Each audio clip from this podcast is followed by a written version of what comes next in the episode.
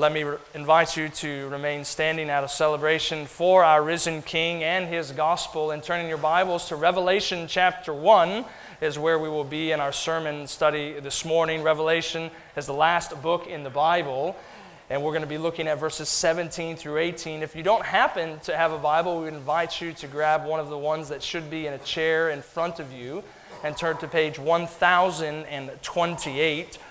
Uh, Charles Spurgeon once said that a true gospel sermon is a sermon that declares you to look unto Jesus Christ. And if you've been with us here at Redeemer in recent weeks and months, you know since the beginning of December we've been walking through the Gospel of Luke, and every week we've been able to stop and stare at the Lord Jesus Christ and all of his splendor and majesty. And we want to do uh, the exact same thing this morning, just from the end of God's Word in Revelation chapter 1.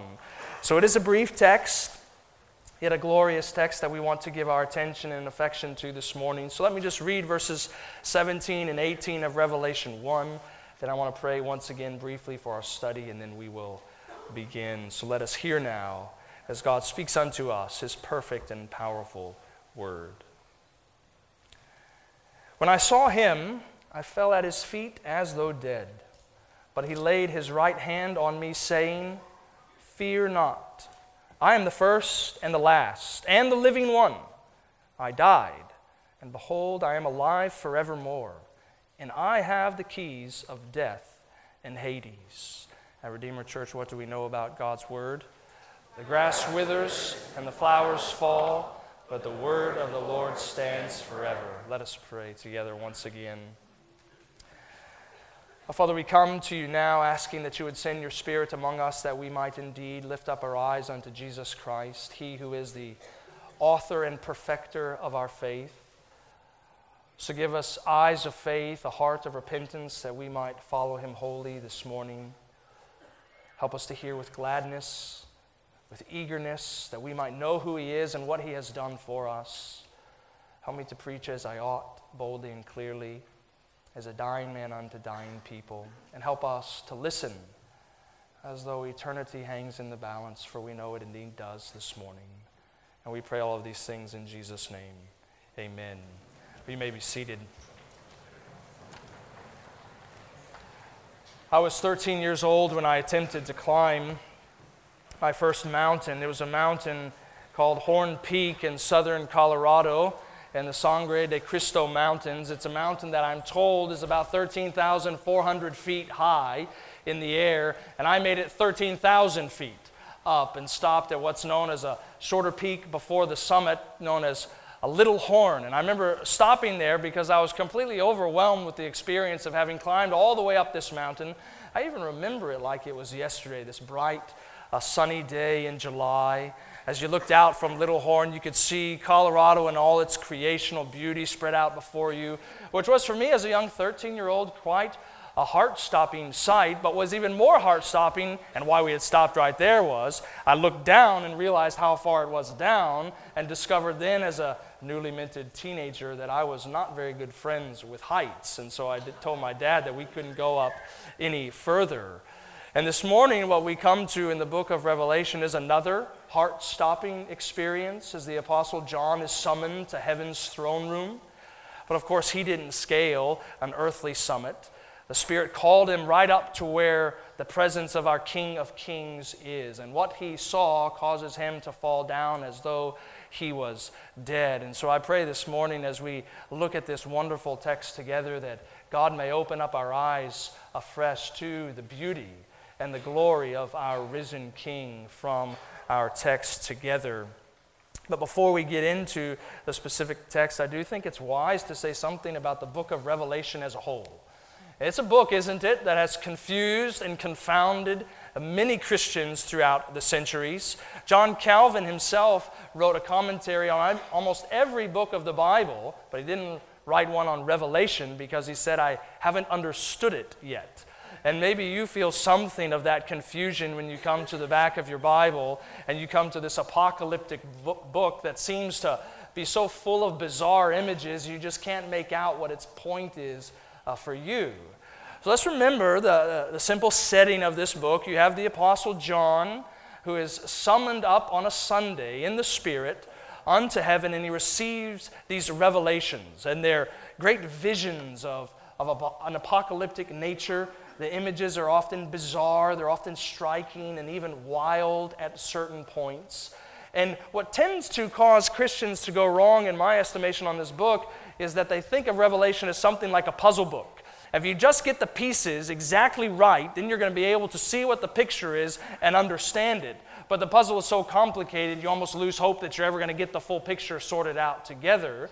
When in reality, uh, the book of Revelation is just a picture book.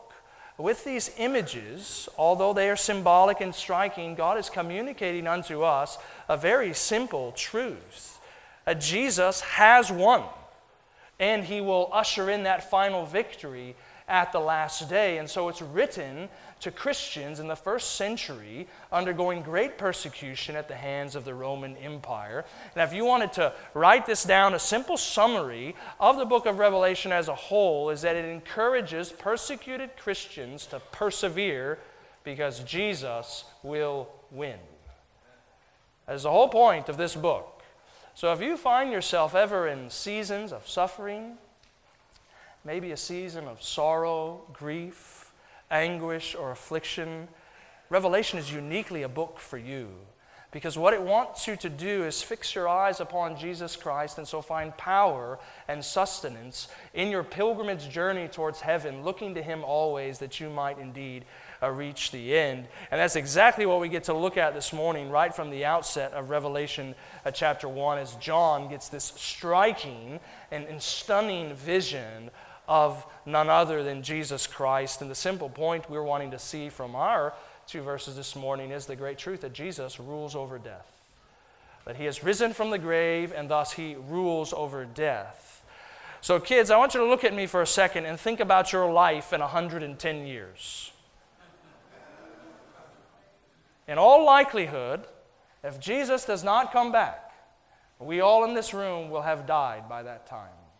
And I want you to know why you don't have to be scared of death. And even some of you I know are in here this morning and have recently lost loved ones. I want you to know the confidence that we have when we die in the Lord Jesus Christ and what awaits us for all eternity. And so I just want to walk through our, our verses under a couple simple headings, the first of which is who Jesus is who Jesus is. So look again at verse 17 as our text begins. John says, When I saw him. I want you to pause right there because we need to ask the necessary question of, well, who did John just see? So if you scan your eyes back up the text to verse 10, you'll see, I was in the Spirit on the Lord's day, John says, and I heard behind me a loud voice like a trumpet. So he hears this stunning loud voice, and then skip down to verse 12. He turns to see the voice. So I want us, as we just work quickly now, somewhat briefly through verses 12 through 16, to see a couple vital truths about who Jesus is according to this vision that the Apostle John received on that Sunday so long ago. The first truth of which is Jesus is present with his people. Notice how verse 12 continues. He says, I turned to see the voice that was speaking to me, and on turning, I saw seven golden lampstands. And in the midst of the lampstands was one like a son of man. If you look down to verse 20 of the text, we find out that these seven lampstands represent seven churches in Asia Minor. And it's the great and glorious truth that Christ has indeed risen. He has ascended to the right hand of the Father, but he is no less present among his people that He indeed is our Emmanuel. He is God with us. Jesus is present with His people. You also see, secondly, that Jesus fulfills prophecy because it says that He is present among His people like a son of man. Some of the most well known prophecies in all the Old Testament in Jewish culture came from the book of Daniel. Daniel 7 and Daniel chapter 10 talk specifically about these prophecies of one to come who is going to be the Son of Man. And Jesus' favorite title when describing himself in the Gospels, used over 70 different times, is that he is the Son of Man. That all of God's prophecies and promises have indeed reached their fulfillment in this King, Jesus Christ. He's with us. He fulfills prophecy. He's also the final high priest, the great high priest. Look at how the text continues in verse 13. He was clothed with a long robe and with a golden sash around his chest. So, from the book of Exodus, this is garments of the high priest, uh, reminding us that Jesus is our great final high priest who's offered the full and complete sacrifice for the sins of God's people, spilling his blood once and for all, cleansing them of their unrighteousness for anyone who would trust in him. So, he's with us, he fulfills prophecy. He is the final high priest. And notice next that he is also infinitely old. Look at verse 14. The hairs of his head were white, like white wool, like snow. Now, kids, when you think of someone that has snow white hair, do you tend to think of someone who is younger or older? You think of someone who's older, right? And even in Daniel's prophecies of the Son of Man, he also links in these prophecies and words about the Ancient of Days, him who had no beginning. And one of the ways that Daniel sees the Ancient of Days depicted before him in his vision is that he has hair white as snow and wool. So, what we find here is the truth of Christianity that separates itself from all other religions, that we confess that Jesus Christ is God, a very God from eternity past. He is the eternal Son of God, infinitely old in his age. And I want you to see next that he's also the righteous judge. Because look at what we're told about his eyes in verse 14. We're told his eyes are like flames of, of fire.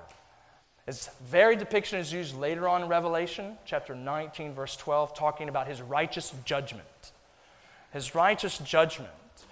So some of you maybe have seen movies from you know, the 40s, 50s, or 60s. I'm remembering movies that are largely related to World War II and prisoners of war are trying to escape their prison.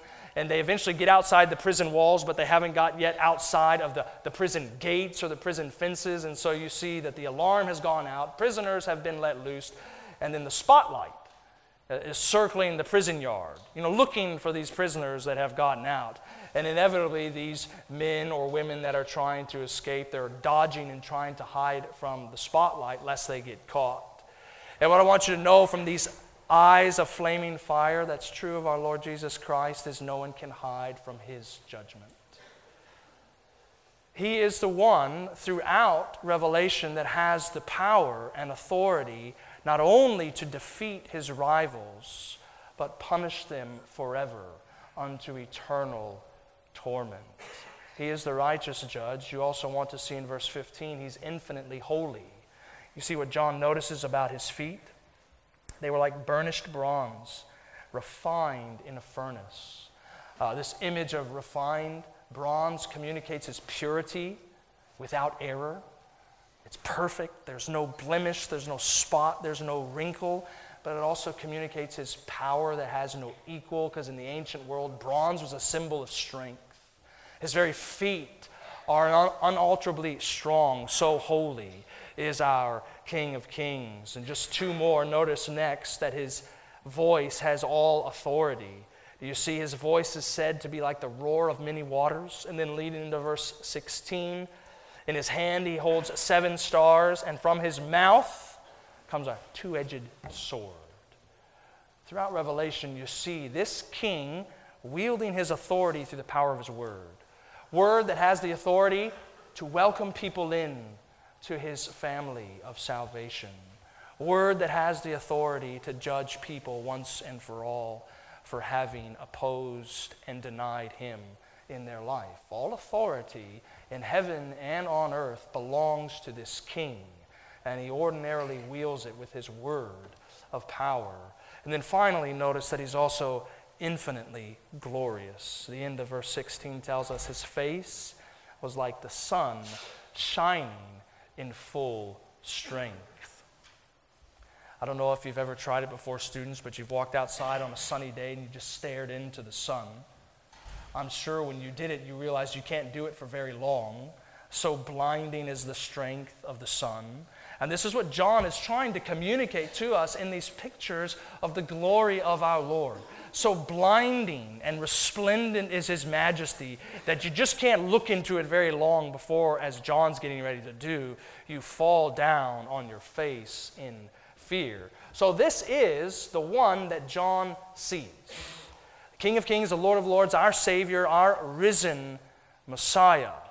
He who is with his people, he who fulfills prophecy is the final high priest. He who is infinitely old, the righteous judge, infinitely holy. His voice has all authority, and he's infinitely glorious.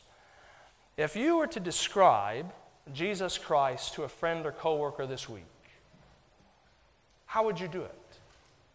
What images, words would you use to describe Jesus Christ? Maybe you're in here this morning and you, you don't trust in Jesus and you think Jesus was indeed a real person, but he was little more than a good teacher or uh, an astonishing prophet who preached with power. I want you to know that this is what we believe about our Lord Jesus Christ. All of these things are true about him, that this is no mere man. This is the God man who came to save sinners like you and me. He's indescribable and indestructible in his beauty and glory. And that's what John sees. If you've read C.S. Lewis's book, The Lion, the Witch, and the Wardrobe, before, you may recall this fascinating conversation that the little Pevensie kids have with the talking beavers about the Lion King Aslan. Uh, Mrs. Beaver and Mr. Beaver are talking about this great king who, who rules over Narnia. And then Susan, I'm sorry, actually Lucy asks them, Well, is, is Aslan a man? And Mr. Beaver says sternly, Aslan, a man? Certainly not. I tell you, he's the king of the wood, the son of the great emperor beyond the sea. Don't you know that he's the king of beasts? Aslan is a lion, the great lion. He's the king, I tell you. And Susan says, oh I thought he was a man. Is he quite safe? I shall feel rather nervous about meeting a lion. Mr. Beaver, of course, says, No, he's not safe. Why would you think he is safe? He is good. He is good. And then Mrs. Beaver says, Well, my dearie, when you meet him, make no mistake, you will be nervous.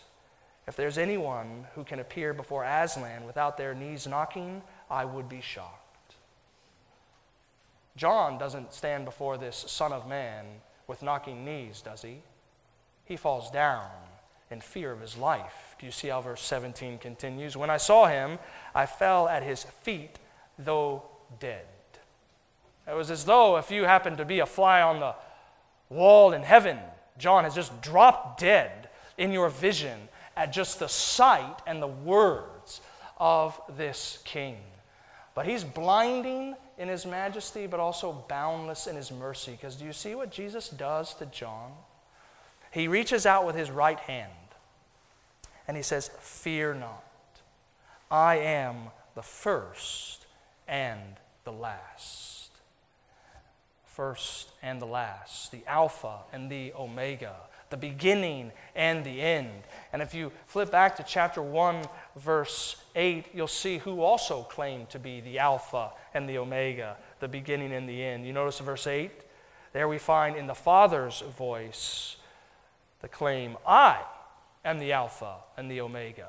And then here comes the second person of the Trinity, our Lord Jesus Christ, saying, I am the Alpha, the Omega, the first and the last, the beginning and the end. And it's here that we come to on this Easter morning to that truth that does singularly distinguish us from all other systems of belief. Uh, we don't confess mere belief that Jesus existed and he died. We, we do say that, don't we?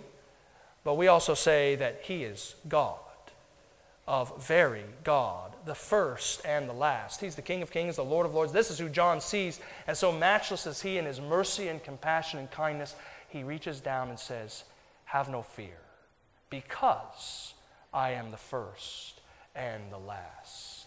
So, this is who Jesus is. And I want us to see next what Jesus did. Because we find two simple truths about our Lord Jesus' work as the verse continues. Uh, we first see that he is the living one, that he died, he says. I'm the living one, I died.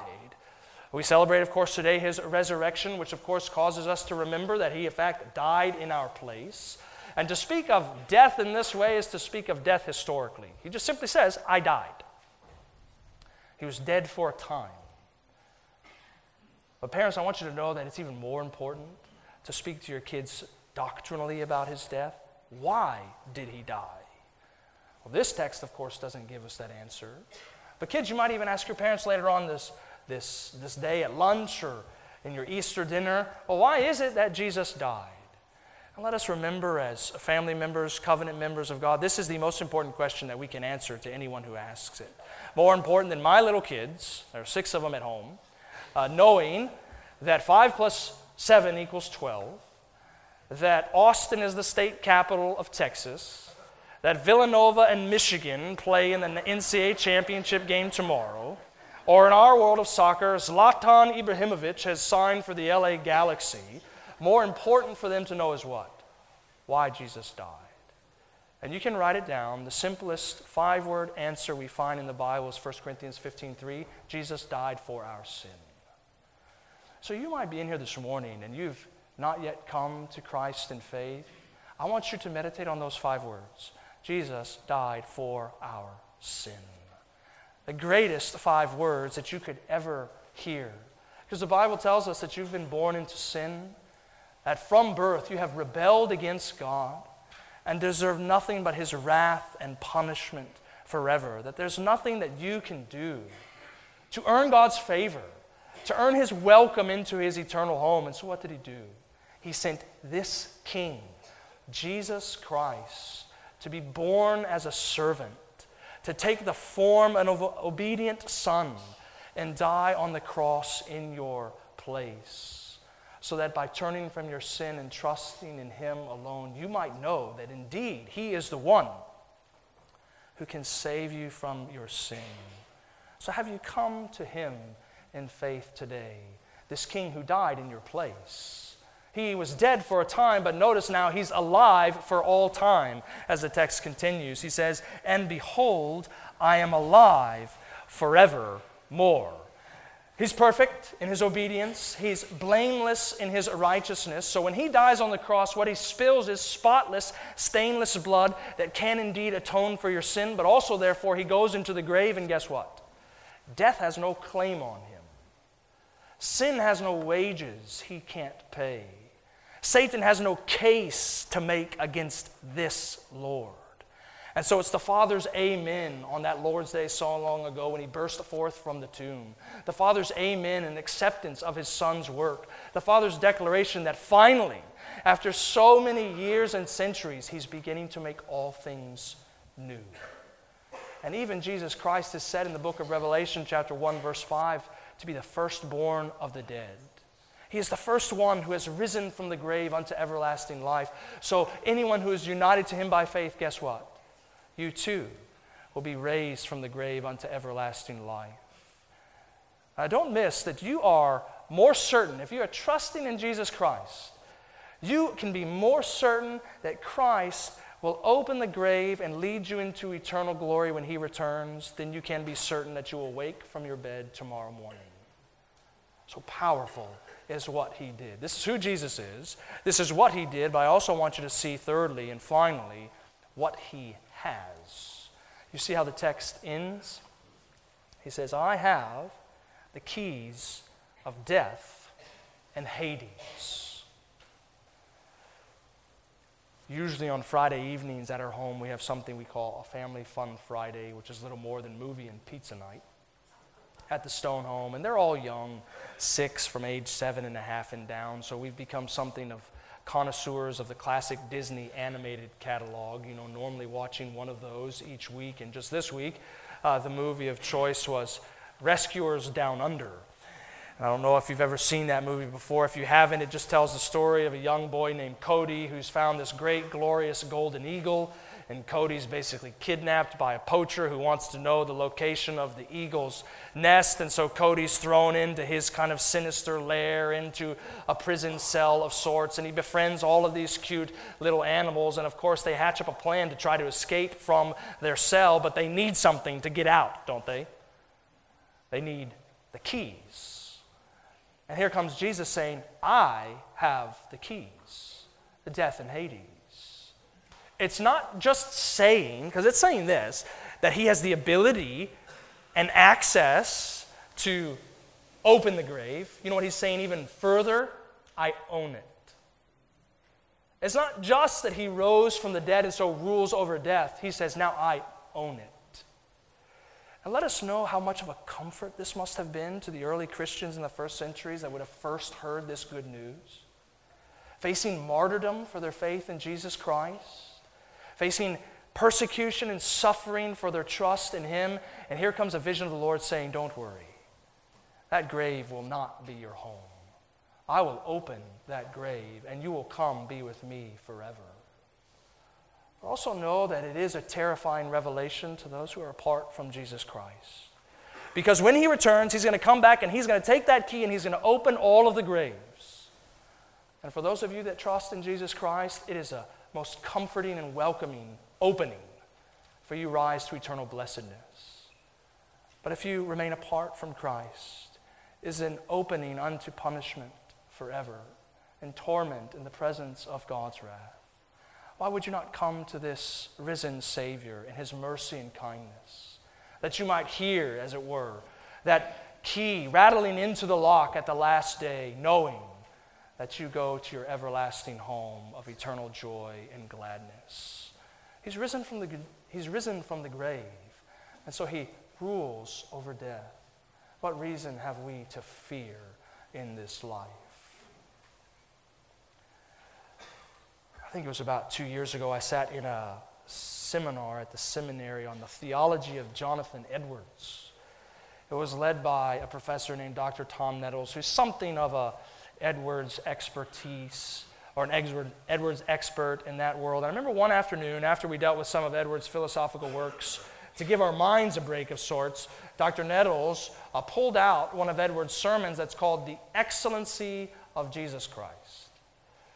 And he proceeded to utter something that I really never thought I would hear or hear from a seminary professor. He said, outside of Scripture, this is the closest thing you will ever read to inspired language. He said, I, I mean it quite frankly, I've never seen anything or read anything so captivating in the English language. So this was after lunch. We were seminary students, only six of us in the room. We were, you know, captive to early afternoon sleepiness, but we were immediately woken up because none of us had read the sermon before that, hey, this must be some really impressive sermon that Edwards delivered so long ago in the 18th century.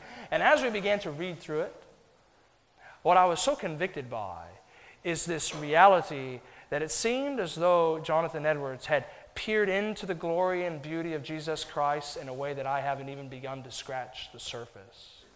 And somewhere along the way, he said this, speaking of seeing and looking upon Jesus Christ.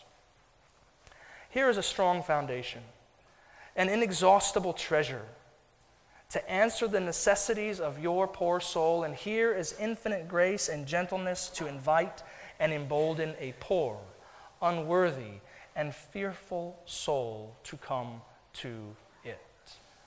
What's the one command of Christ in our text? Fear not.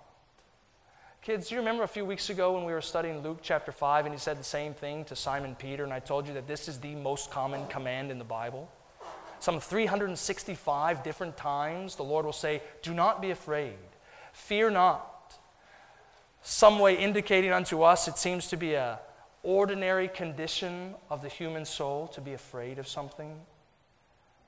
I wonder if you're sitting here this morning with any, any fears Maybe it's fear of dying and what will happen on the other end.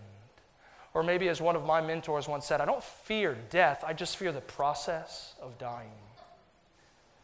Or maybe you're in here this morning fearful that your spouse will soon leave. Maybe you're in here this morning and you're single and fearful you'll never gain a spouse and be granted that gift. Maybe you're fearful that your children are going to run away from the Lord. Fearful, maybe, that you'll never receive the blessing of children. Maybe it's fear that you won't be able to conquer a, a secret sin that has so dominated your life in recent months and years.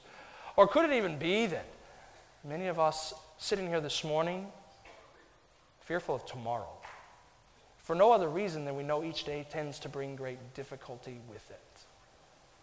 And the point of our text is fear not. Behold your risen King. It's why my guy, Robert Murray M'Cheyne, once said, A full look upon the Lord Jesus Christ will banish away fear from any believing soul. So, as we begin to close, I do want to consider just a couple of things that naturally flow from a full look upon the risen King, Jesus Christ.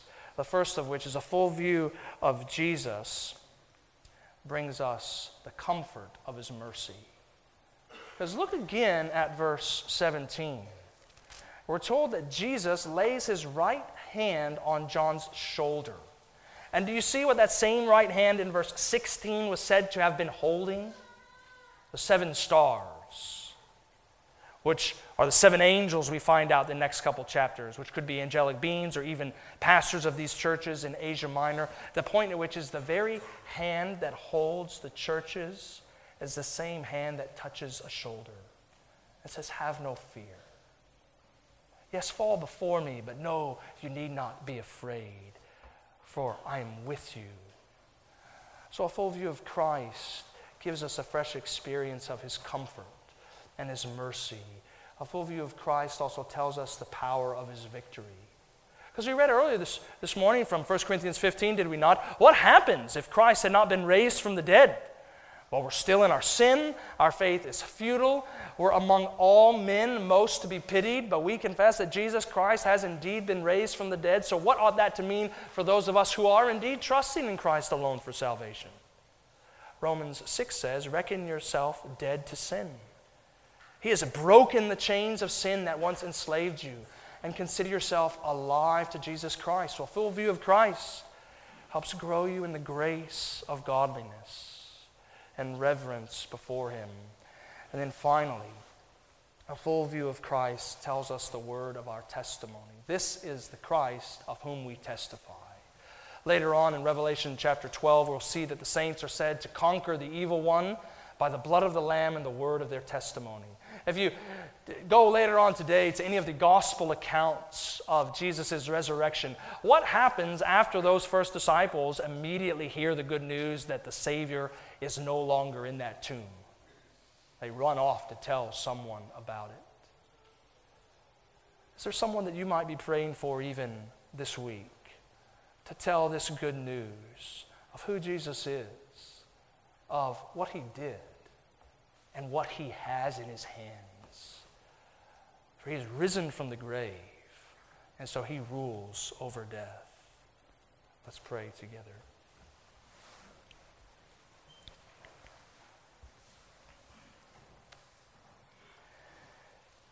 Father, we do thank you that you are a God who is full of mercy and grace unto us. We who are so prone to fix our eyes upon the things of earth. Help us, we pray, to remember that we have been united to Christ. That if then we have been raised with Christ, we're to seek the things that are above. So help us, we pray, Lord, to do that.